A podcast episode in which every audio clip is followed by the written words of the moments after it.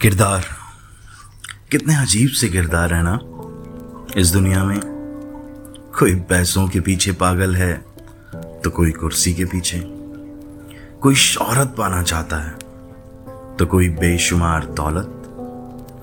कोई खूबसूरत हुस्न की चाह रखता है तो कोई सालों साल तक किसी के आने की राह तकता है। ऐसी ही अजीब सी दुनिया में एक मनमौजी सी लड़की थी, जिसका नाम था मुनिया, जो अपनी ही दुनिया में खोई रहा करती थी। न दिन को ढौर, न रात की खबर, बस पूरे वक्त वो और उसका ट्रांजिस्टर। सुबह, शाम बस तेज आवाज़ में सारे गाँव को गाने सुनाया करती थी। खुशी हो तो गाने और गम हो तो भी गाने। अपनी माँ से हमेशा डांट खाती थी, पर अपने बाबा की राज दुलारी थी। मुनिया अक्सर अपने बाबा से पूछा करती थी कि, बाबा, भला ये भी कोई नाम हुआ? मुनिया, ऐसा लगता है जैसे मैं कोई जानवर हूँ, या आप मुझको प्यार ही नहीं करते? और उसके बाबा हर बार ये बात सुनकर ज़ोर ज़ोर से हंस पड़ते थे और कहते थे कि, अरे पगली, तू मेरी छोटी सी बच्ची है ना? इसलिए तेरा नाम मुनिया रखा है। जिस दिन तू मेरी गोद में आई थी ना, बदल गई थी मेरी दुनिया, इसलिए नाम रख दिया मुनिया। मुनिया के बाबा किसान थे, जो अपनी छोटी सी ज़मीन से अपना और अपने परिवार का पेट पालते थे। गाँव में चार लोगों में इज़्ज़त भी थी और सबके साथ मेल जोल भी था। सब कुछ अच्छा चल रहा था। पिछले साल बारिश से फ़सल भी अच्छी हुई थी और मुनाफा भी दोगुना था। और इस साल भी बारिश का इंतज़ार जोरों से था। ठंड गुजर चुकी थी और गर्मी अपने तेज पर थी। और पूरा गाँव बस सावन के आने का इंतज़ार कर रहा था। हर साल गाँव में सावन से पहले मेला लगता था, जहाँ खूब धूमधाम से पास की नदी से पानी भरकर लोग पासी के टीले पर शिवजी के मंदिर में चढ़ाते थे। गाँव वाले ऐसी मान्यता रखते थे कि शिवजी को वो पानी चढ़ाएँगे और शिव जी खुश होकर खूब बारिश करेंगे। गाँव में उस दौरान खूब रंगारंग कार्यक्रम होते थे। कहीं दुकानें सजती थीं तो कहीं झूले लगते थे। कहीं गाने चलते थे तो कहीं ढोल के साथ नाच। और इस दिन का मुनिया को बड़ा इंतज़ार रहता था, क्योंकि उसे अपना ट्रांजिस्टर बजाने की ज़रूरत जो नहीं पड़ती थी। और देखते ही देखते सावन भी आ गया। काले बादल भी छाने लगे और एक दिन खूब बारिश हुई। गाँव के हर इंसान ने ऊपर देखते हुए शिवजी को प्रणाम किया और धन्यवाद किया। लोग इतने खुश थे कि सब अपने अपने सपने सजाने में लग गए। जो फ़सल के आने के बाद पैसा आएगा तो कोई मोटरसाइकिल खरीदता तो कोई कैमरे वाला फ़ोन पर वो इस बात से अनजान थे कि शिवजी के मन में कुछ और चल रहा था। अगली सुबह भी बारिश हुई, पर रुकी नहीं। और धीमे धीमे वो तेज बारिश बाढ़ में बदल गई। मानो जैसे कोई श्राप लग गया हो। हर रास्ता, हर नहर अपने उफान पर थी। देखते ही देखते पानी घरों के अंदर आने लगा। सब लोग घबराए हुए थे और मदद की गुहार लगा रहे थे। वो गाँव की मध्यम मध्यम हवा ने तेज हवाओं का रूप ले लिया था और कुछ ही पल में वो तेज हवाएँ तूफ़ान में तब्दील हो गई थी। एक तरफ़ बाढ़ से परेशान थे और दूसरी तरफ़ ये तूफ़ान का प्रकोप सब घबराए हुए थे। इतनी अफरा तफरी थी कि मुनिया के बाबा और गाँव वालों ने टीले पर स्थित शिवजी के मंदिर में जाने का फैसला लिया और जैसे तैसे मंदिर पर अपनी जान बचाकर पहुँचे।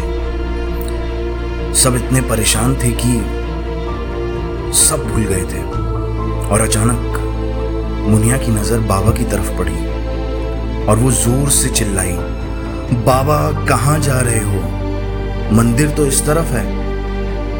उसके बाबा ये भूल गए थे कि बारिश ने उनकी ज़मीन भी निगल ली है और अपने खेत की तरफ़ जाने की जिद करने लगे। मुनिया की माँ ने और गाँव वालों ने समझाया कि जान रहेगी तो ज़मीन भी आ जाएगी। जैसे तैसे समझाकर उन्हें ले जाया गया। और गाँव के हर इंसान की आँखों में आँसू थे और सब शिव को कोस रहे थे। तीन दिनों तक भूखे, प्यासे गाँव के लोग मंदिर में ही डटे रहे। बच्चे भूख से बिलख रहे थे। कोई दो पल चैन से सोया भी नहीं था कि अचानक बारिश थम गई। काले बादल साफ़ होते हुए दिखाई पड़ने लगे। और हल्की हल्की सूरज की रोशनी नज़र आने लगी। तूफ़ान भी थम गया था और धीमे धीमे लोगों की जान में जान भी आ गई थी। पर पूरा गाँव तब तक तबाह हो चुका था। और सब परेशान थे कि अब भला क्या होगा। तभी अचानक मुनिया ने बाबा को आसमान की तरफ़ इशारा किया और बताया कि बाबा वो देखो हेलीकॉप्टर।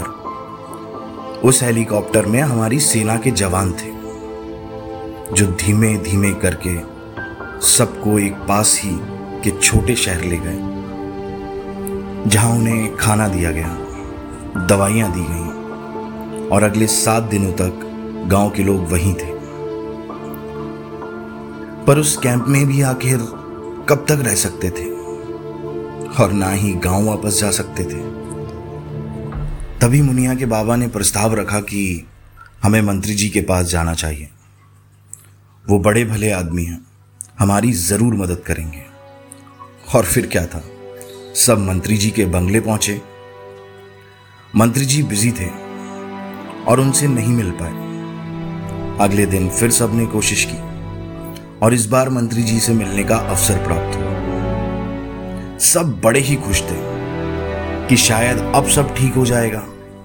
और मंत्री जी ने भी सबको चाय पिलाई, बिस्किट दिए और आश्वासन दिया कि वो जल्द ही उनके रहने और काम की व्यवस्था कर देंगे। और ये बात सुनकर सब आँखों में खुशी के आँसू लिए लौट आए। और वक्त धीमे धीमे गुजरता चला गया। इस बात को बीते छह महीने गुजर गए थे। पर सरकार ने कोई मदद नहीं की। मुनिया के बाबा हर रोज मंत्री जी के बंगले जाते। इस उम्मीद में कि शायद अब वो गुहार सुन ले। पर गुहार तो दूर की बात है। मंत्री जी ने गार्ड से कहकर उन्हें अंदर तक आने को मना कर दिया था। ना रोज़गार था, ना ज़मीन थी, ना खाने के पैसे और ना ही सर पर छत। हिम्मत भी टूट चुकी थी। और हौसला भी। और एक दिन मुनिया के बाबा ने ऐसा फैसला लिया कि सब हैरान हो गए। उनके इस कदम को देखते हुए हर जगह मातम सछा गया। मुनिया के बाबा के मुँह से सफ़ेद झाग था, जो बहता चला जा रहा था, उसी पानी की तरह जिसने उनके गाँव को बर्बाद किया था। और उनकी आँखें खुली हुई थी। बगल में ही मुनिया की माँ का भी यही हाल था। पर सब मुनिया को ढूंढ रहे थे और अचानक एक पेड़ के पास, सड़क के किनारे, मुनिया अपने ट्रांजिस्टर के साथ गिरी पड़ी हुई थी। जब उसे गोद में उठाया तो मुनिया के मुँह से भी वही सफ़ेद झाग निकल रहा था। हड़बड़ाहट में मुनिया के मुँह पर पानी मारा गया। इस उम्मीद में कि किसी एक की जान तो बचे। पर तब तक बहुत देर हो चुकी थी। मुनिया भी हमें छोड़कर जा चुकी थी। जब डॉक्टर के पास ले जाया गया तो पता चला कि तीनों की मौत जहर से हुई है और मुनिया के बाबा की जेब में एक खत मिला, जिसमें लिखा था तिनका तिनका करके घर बनाया था। मेहनत से चार पैसे लाया था। जालिम हवा उड़ा ले गई दुनिया। दूध पी रही थी जब मुनिया। रियासतों से जब गुहार लगाई, पैर की जूती सर पर खाई। दर बदर भटक कर दो रोटी लाया था। जहर को नमक कहकर उसमें मिलाया था। क्या बताता उसे? कैसे बसर कर रहे हैं? हालातों से हारे हर दिन मर रहे हैं। दोने वाले में काम हो गया। सजाया हर ख्वाब कहीं खो गया। फिर खामोश सी हो गई दुनिया और सुकून से सो गई मुनिया। और फिर वो ट्रांजिस्टर कभी नहीं बजा मानो जैसे उस ट्रांजिस्टर के अंदर की जान भी मुनिया के साथ ही चली गई हो। चलिए, अब आपसे विदा लेता हूँ। मिलेंगे अगले एपिसोड में एक नए जज्बात को लेकर। तब तक के लिए अलविदा। आप सुन रहे थे दास्ताएँ राजद